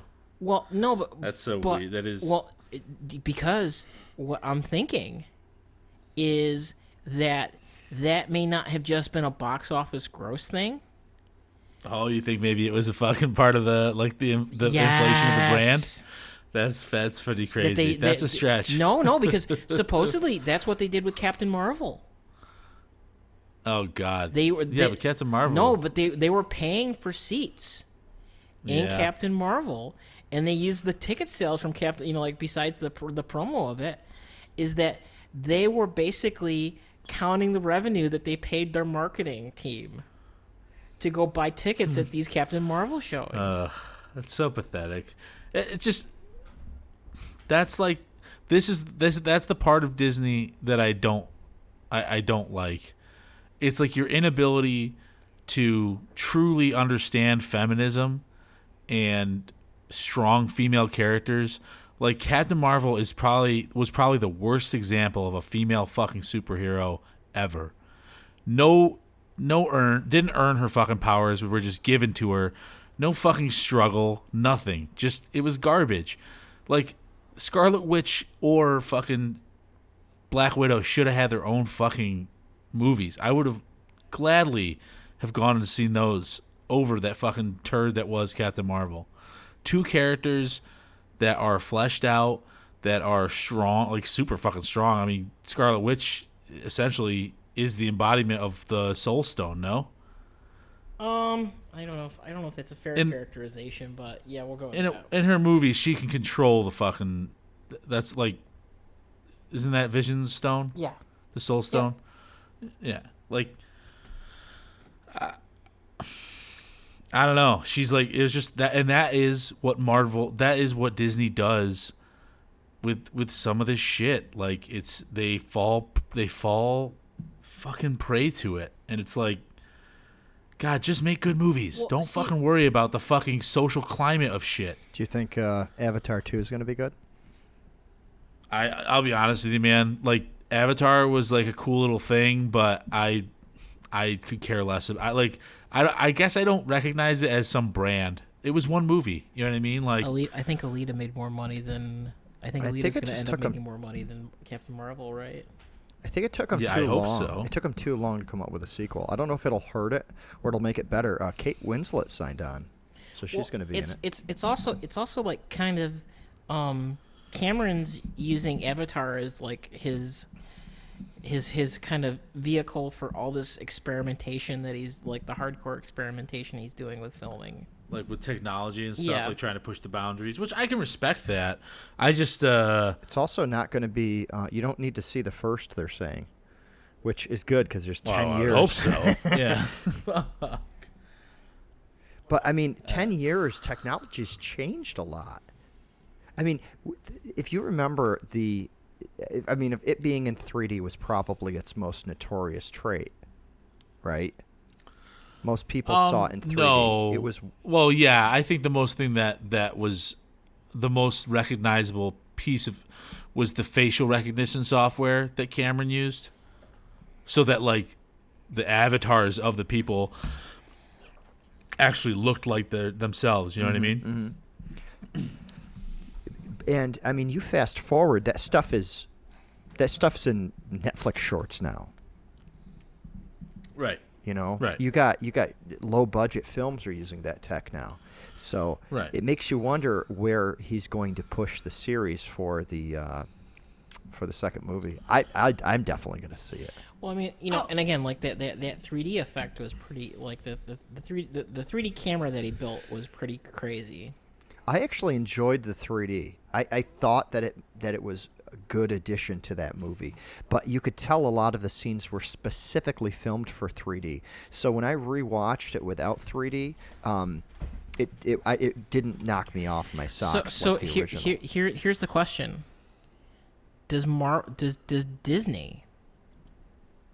Is Disney the one that comes up with the budget so that basically, like, so? All these are kind of approximations, because really what it is that you're, you know, like iTunes and YouTube kind of do it where you have like the AR display, you know, like your live video, your 3D video. But I'm like, is Disney, especially now that they have all this stuff together, is Disney the one that basically does the first like actual feature kind of VR film? Maybe it's possible. That's a really, really interesting so tough to idea, do Gunnar. The closest thing, because everyone gets a different experience out of it, right? Like people notice different stuff. You know, they have the money, they have the technical. Because between Cameron and LucasArts, but the thing is, though, Gunnar, is I don't know. I have a problem with VR, and the problem is that you need a headset for everyone who uses it. So the cinemas won't be able to offer each person a headset. Well, the best we can hope for is that there's an app you download on your phone, you strap a Google Cardboard on your face. Yep. But if that's the case, why would you go to a theater? Well, no, and, right? And, and this watching it at home. Well, no, and this is an interesting. This gets to the crux of it, because Disney has committed to effectively building their own complete top to bottom distribution network, that if they so choose, I mean, they have long-standing partnerships with theaters and whatnot, but it's like, so what happens when you start doing non-theater content? Because, you know, and again, it's like, and I'm not saying that this is like some prognostication. I'm just saying that if there is a in the game player right now that's going to do something like that, this is kind of that perfect melting pot of here's all the players that you would need to get on the on this Olympic team, versus like some startup that comes out of nowhere and does something like that. But I mean, Gunnar, have you watched a 360 film? Oh, they're garbage. No, they're hot garbage. Weird, because you're stuck. You can look around, but you're stuck in one position. Right? You can't actually walk through them. And the reason you can't walk through them is because they can record in 360, but they can't record in every spot of the room in 360. You'd need a camera in every single portion. So it actually needs to be like a 3D generated world, which means it can't actually look real, or the graphics have to be so good. But in this 3D generated world is what you're looking at and you can't tell. And the graphics are getting there. But this is where it gets interesting, because you have, and I say that, like, LucasArts, you know, you talk about like the face recapture and the low motion, like, you know, like even like your independent films now, they're doing the CG, like the face mapping and stuff like that. But LucasArts had done demos even before Disney had bought them, of basically live performance systems where they were doing 300 like circumference, like not like 360 radiating out, 360 radiating in, live animation performances. So they had people in a scene and they didn't have the markers taped to them and stuff like that, but they were doing live puppeteering of animation. Yeah, but that's different than a film. But again, cause I think what's going to happen is it's going to be something we didn't expect. It's going to be something like Minecraft Earth, which, by the way, the demo for, or the beta is, they just announced they're going to be releasing for Android users next week. Something more like Minecraft Earth, where it's like this immersive movie, right? Where it's something where an element of the movie is making it inside your home. You see what I'm saying? Something, or you have to go out and find it. Something a little bit more I think augmented reality is going to make it to film before virtual reality does en masse. That's my guess. That's just a guess. That's kind of what I was saying, but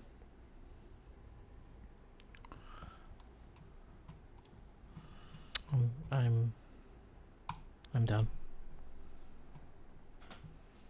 Poke. Wait, are you dead? No, I'm still here. Do you want to be dead? No. Do you want to be sexing up a scallop? No, God, no. His employer will fire him if he has sex with scallops. Yeah, I'd be in big trouble. He's supposed to make sure no one has sex with it. That's Wade's job, is to keep them sex free. one of my jobs is to make sure that people don't have sex with the scallops. That's very true. Thank God I don't have to worry about that. You know who does? What's that? Stick the chase off sex scallopers? No. I was about to make a very inappropriate joke that I will not make. You know who does wish whilst they were recording? Dead? Who? GameStop. I bet you, like, they don't wish that they're dead, but I wish they were dead. GameStop is dying a slow death. The beating is just too savage. Let them die already. Yeah. Come on, like, you're Blockbuster. That's what you are. That's what you guys are saying. I go there with my kids. I like it there. I think that they're obviously moving into the Spencer's style stuff where they sell a lot of overpriced junk. But yeah, you think they're gonna go under? Absolutely. There's massive financial problems at that company. Yeah, that finally caught up to them. Well, because one of the things that they talk about, like, they actually have production lines where they were buying new games from from retailer or resellers, stripping the packaging off and then shrink wrapping them again so that they would have used stock to sell, because the used stock sales show up more. Basically show up better on their balance sheet than the new stock sales. Right, but it's it's silly. Well, no, it's because it's scratch off. It's the scratch off lotto ticket economy. It's like I have an investment pattern. What? Well, it's like I know that there's a winning scratch off lottery ticket in here somewhere, So we're just gonna scratch off until we win. You know, so we're gonna print lotto tickets, and one of them is gonna make us like kind of win. Never mind that it's provable that it costs more to print the lotto tickets than what you get. But as long as you sell someone else, as long as you can shift that debt off to somebody else, then you're good. Yeah, it's I guess nothing's impossible, but I'm just seeing a lesson. It's like a soulless. What they're trying to make it is like your local toy store, but like you're fucking soulless. You don't have everything that the local toy store has. You were essentially You were like a Blockbuster. Well, not really, because you didn't rent games, but you sold video games, and physical copies are just going the way of the dinosaur. And if that's what the backbone of your business is, it's kind of pointless. What do you think about ThinkGeek? ThinkGeek's completely different. That's a toy store. No, ThinkGeek is owned by GameStop, and that's the part of the problem is that they spent a whole bunch of money getting ThinkGeek, and effectively they've killed both companies. I like ThinkGeek better than I like GameStop, because at least it's I don't know if either is sustainable, especially if GameStop is the mother company. I definitely don't think he's going to be sustainable, but that's more of like a collector's thing, I guess. You know what I mean? Like they've got all the what is it? Pop art? I'm forgetting now. Funko Pop. Yeah, but if you go into GameStop, that's like half of their store now is that stuff. Well, it's 'cause the margins are better on it. It is better, and I guess that's my point is that maybe they'll combine the brand, but I don't see a whole lot of differences between them. I mean, first of all, I do agree with you in part. That I don't think that the idea of selling a video game cartridge is going to last much longer. No. However, it is super convenient to know there's a place you can buy a controller. Now, most people can just go to Walmart and pick one up. So yeah. Walmart is probably the bigger competitor.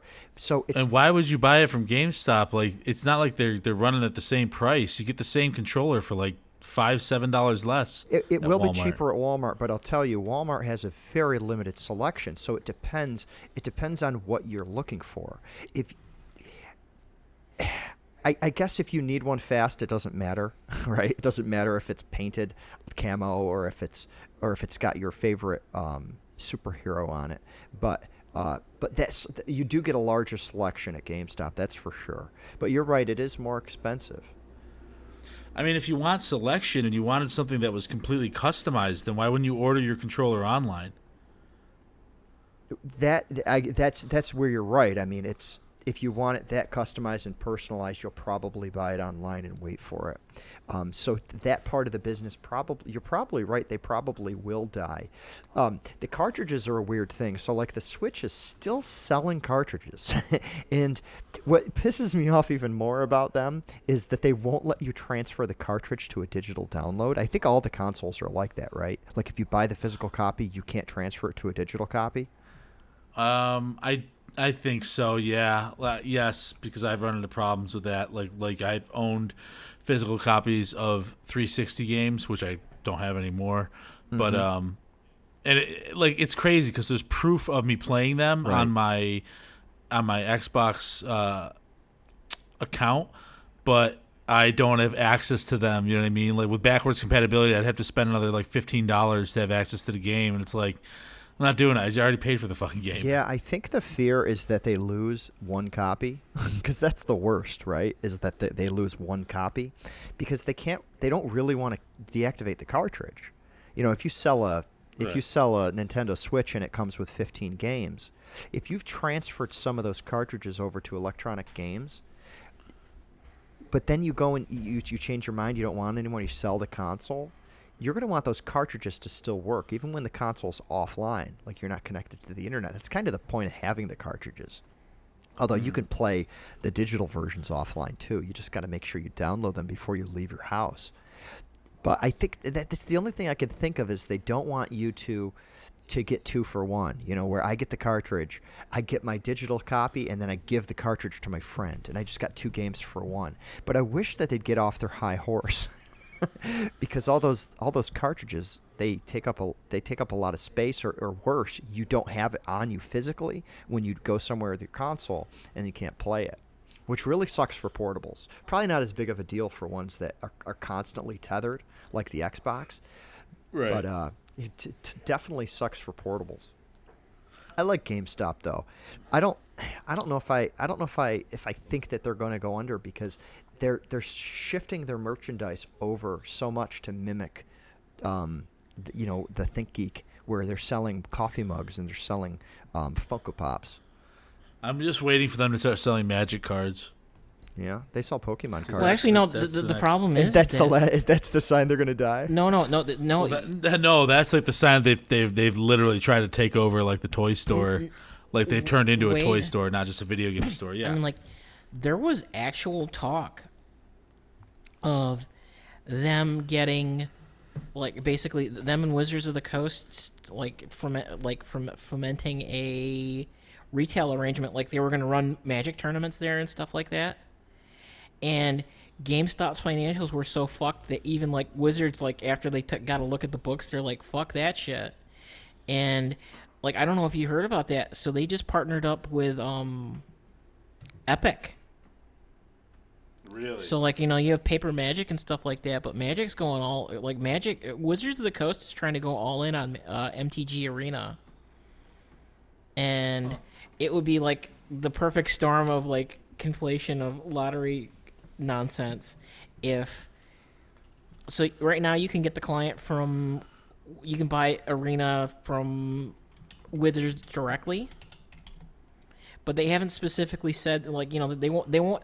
They keep using, like, this weird language when they phrase a statement when people ask them, are you going to be an Epic Store exclusive? Current owners of the game will still be able to download the game without going through Epic. Yes, but are you going to be an Epic Store exclusive in distribution? Current owners of the game will be able to download the game. And like paper, like, yeah. So there's this weird thing where Magic's kind of like, it would have saved GameSpot or GameStop, but like they're not. Magic would save GameStop. Do you know what the frickin' rate? Well, because what's going on is that like Wizards of the Coast kind of figured out this two-tier business model. So on the paper Magic side, they're going like super crazy. Like, I don't know if you like. We talked about it on a previous episode. You were talking about, like, the $120 boxes, and you didn't know if they were going to sell. I assume they're selling. No. Well, yes. Yeah, so basically, what they've done is they've got this two-tier model. So there's the like mine and grind. Like, they want you to go to Arena because Arena's like the cheapest transaction cost. So it's a regular revenue source. You buy packs, stuff like that, but. What they're trying to do is, on the paper Magic side, that's kind of where that's where they're kind of steering the whales. So it's like they're at the point, like, we talked about 120, there's 300 and $400 Magic sets right now. And the MSRP is just going up and up and up. And people will buy them, and like what they've gotten is, because they've gotten real-time analytics and stuff like that, they can price that, they can like fucking price that shit out almost immediately. It's on print, it's like they can tell when they can do market manipulation of the prices on this stuff almost in real time. Never mind like the third-party sellers and stuff like that, because they got print on demand. But it's also like, here we're gonna like do a run where it's like, Here's a $500 box of, attackable cardboard, and people will buy it because it's effectively it's weird, because it's almost become like this. What do they call it? It's like why rich people buy cars, like the freaking Barrett Jackson like Cudas and stuff like that. It's because it's an asset class that's not like taxed and tracked like normal stuff, so you can basically, or it's like Bitcoin, like you can kind of sink money into it, and it's not really like, it's not part of the system. So, as long as you know the person, as long as you know the right people, it's like, here, I've sank this money, and I'm not taxed on it, or I have an investment that doesn't show up on the books. Where do you buy Magic? I don't even know where you'd buy it. You can get it at your local like toy shop, now. Like in Oneida, what's the place called? Mindscapes? Mind Games, that's it. Yeah, but I don't consider that a local toy shop. I consider that like a it's really like a game shop, right? Yeah. I mean, it's like specific for it's like a comic shop. Comic. Well, no, it's not games. Comic. It's just Magic and video games and baseball cards.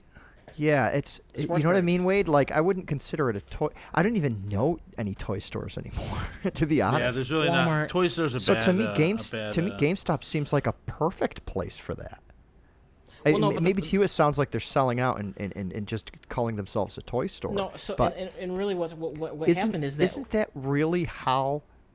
And I'm talking over you intentionally in this case. Sorry. Isn't this exactly how... The games are successful, they really branch into the toy side? Like, isn't merch really what carries them through? No. I mean, merch can, but it's no. I would say for a few games maybe that you could make that argument, but I would say for the vast majority of games, like Borderlands isn't going to make hundreds of millions of dollars because there are Borderlands toys and shit. Borderlands is going to make hundreds of millions of dollars because the first two games were fucking awesome. Well, I'm with you, right? I mean, there's games that are solely games, right? There's also games that are solely the content in the games is so desirable that people are willing to spend money, and the game's its own economic engine. But what I feel like these places like ThinkGeek and these places like GameStop, which are really the same company that just kind of focus on different items, I feel like when you walk in there, you're slapped in the face with it may not all be game stuff, but you're slapped in the face with a lot of iconic merch. You know, I mean, how many different items with a Pokemon logo on it do you need in your life? But they're still flying off of the shelves. Yeah. Although poor Sonic, I don't think he's fairly represented in 2019. I think Sonic kind of...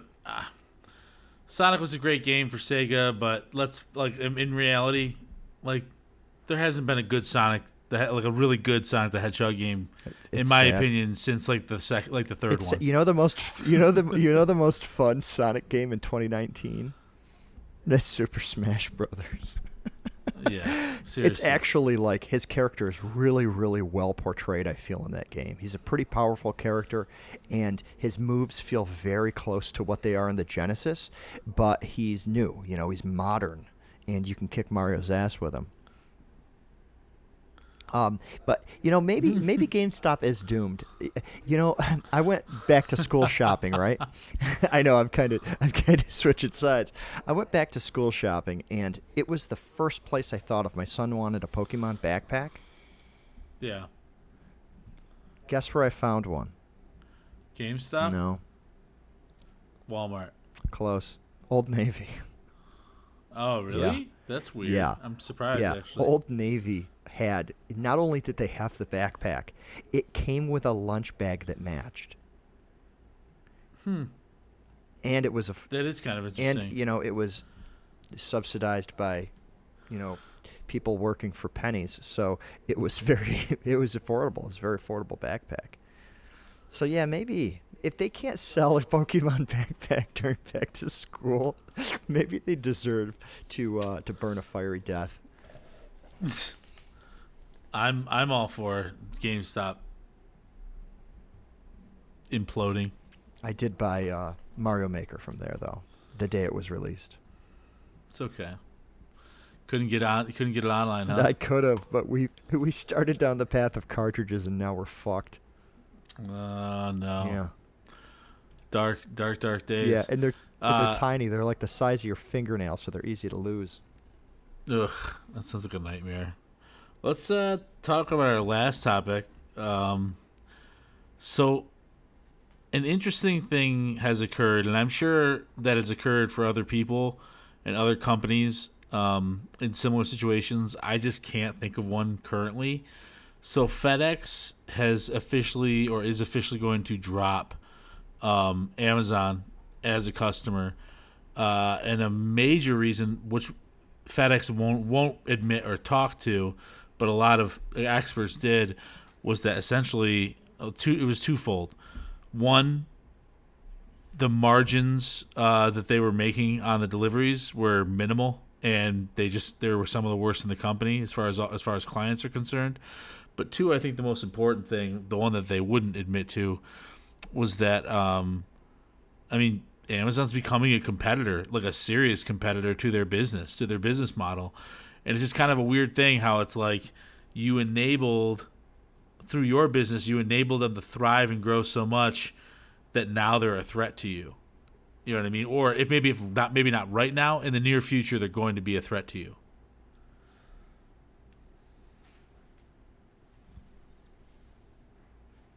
Does anyone have an opinion, or should we just shut this fucking thing off? I'm afraid to talk because the Amazon Hunter Killers drones have me lit up right now.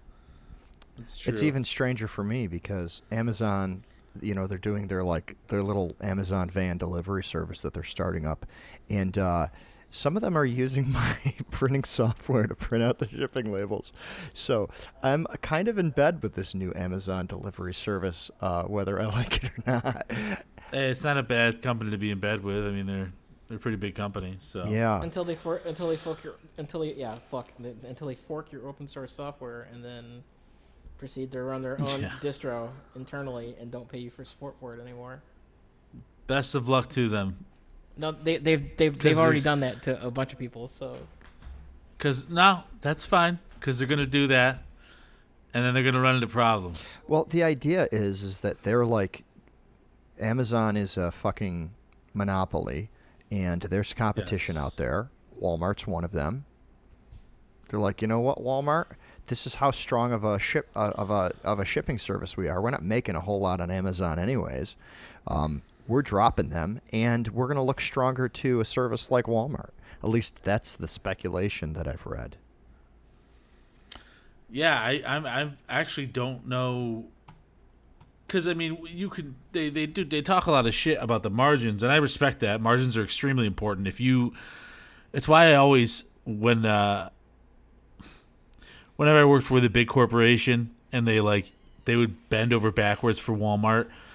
I could never get it because it would be selling product at such a low margin of profit, but they were just like, dude, the volume alone. And that's the crazy thing, because that's the economic climate that we live in. It doesn't fucking matter if you only made like 5% profit on the project. The fact that is that you did a $30 million project with Walmart. Like that makes investors, like, they care about the big number, not how profitable the number is. It's scary, and that's what's nuts. It's like, I mean, Jesus, Walmart has put like people out of business because the fucking margins were so fucked up on them. You know what I mean? But now there's a new player in town that's driving the margins even tighter, and that's Amazon. You know, I just bought a low loft bed for my 9-year-old, and it was a very specific bed because there's a low ceiling in his room. When I went online, I went to Wayfair, I went to Overstock, and then I went to Amazon. Now, it's the exact same bed, right? It's manufactured by the same company, but somehow it is $100 cheaper on Amazon with free shipping. How? Yeah. Why would anyone spend an extra $100? It's not like it's $20 and you want to be loyal to Overstock. And I've bought items off of all of those before, right? There's some items you just have to go to Wayfair for. I mean, I couldn't find my shower when I redid my bathroom. I couldn't find my shower on Amazon. And frankly, right, I wouldn't want to. Well, maybe I would. Maybe I would be okay with it. But sometimes it's nice when you go to a website and they have stuff that's specialized. Sometimes you do put a little bit more trust into that site because they have a better job of explaining it. Like, even with this loft bed, the picture that they showed was incorrect for one of them, and I almost bought the wrong one because it was even cheaper, but they uploaded the wrong image. Now, you know, as a good Samaritan, I did report the wrong image. But Amazon has a lot of that. Like, you'll go to a website and you'll look at the product dimensions, and they'll be completely wrong.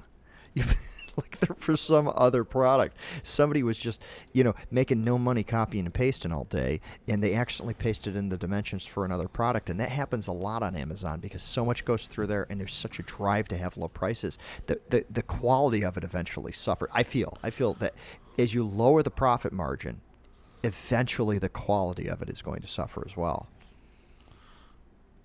Yeah. Gunnar, do you have any input? I'm trying to stay focused on the shipping question when we live in the premise of a war-torn and shattered Earth, where shipping companies will have floating ships high above, where shipping companies, either through their current role or through inherited oligarchies, will float high above the Earth while we, the cursed masses, live on a tortured and puerile Earth. Have you seen the AutoFac episode of that Philip K. Dick show? What's it called? Elastic Dreams or whatever it's called? No, I have not. Dreams.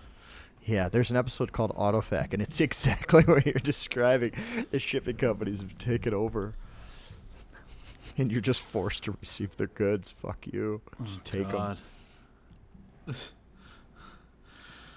Well, I think we're getting to that time, I'd say. We're 1:55. We almost made it 2 hours. We did pretty good.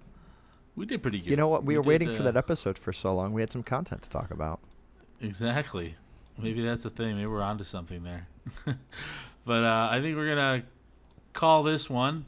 Thanks, everybody, for listening. Make sure you give us a like and a share. And we're always looking for topics, so if you got anything for us, let us know, and we will talk to you guys later.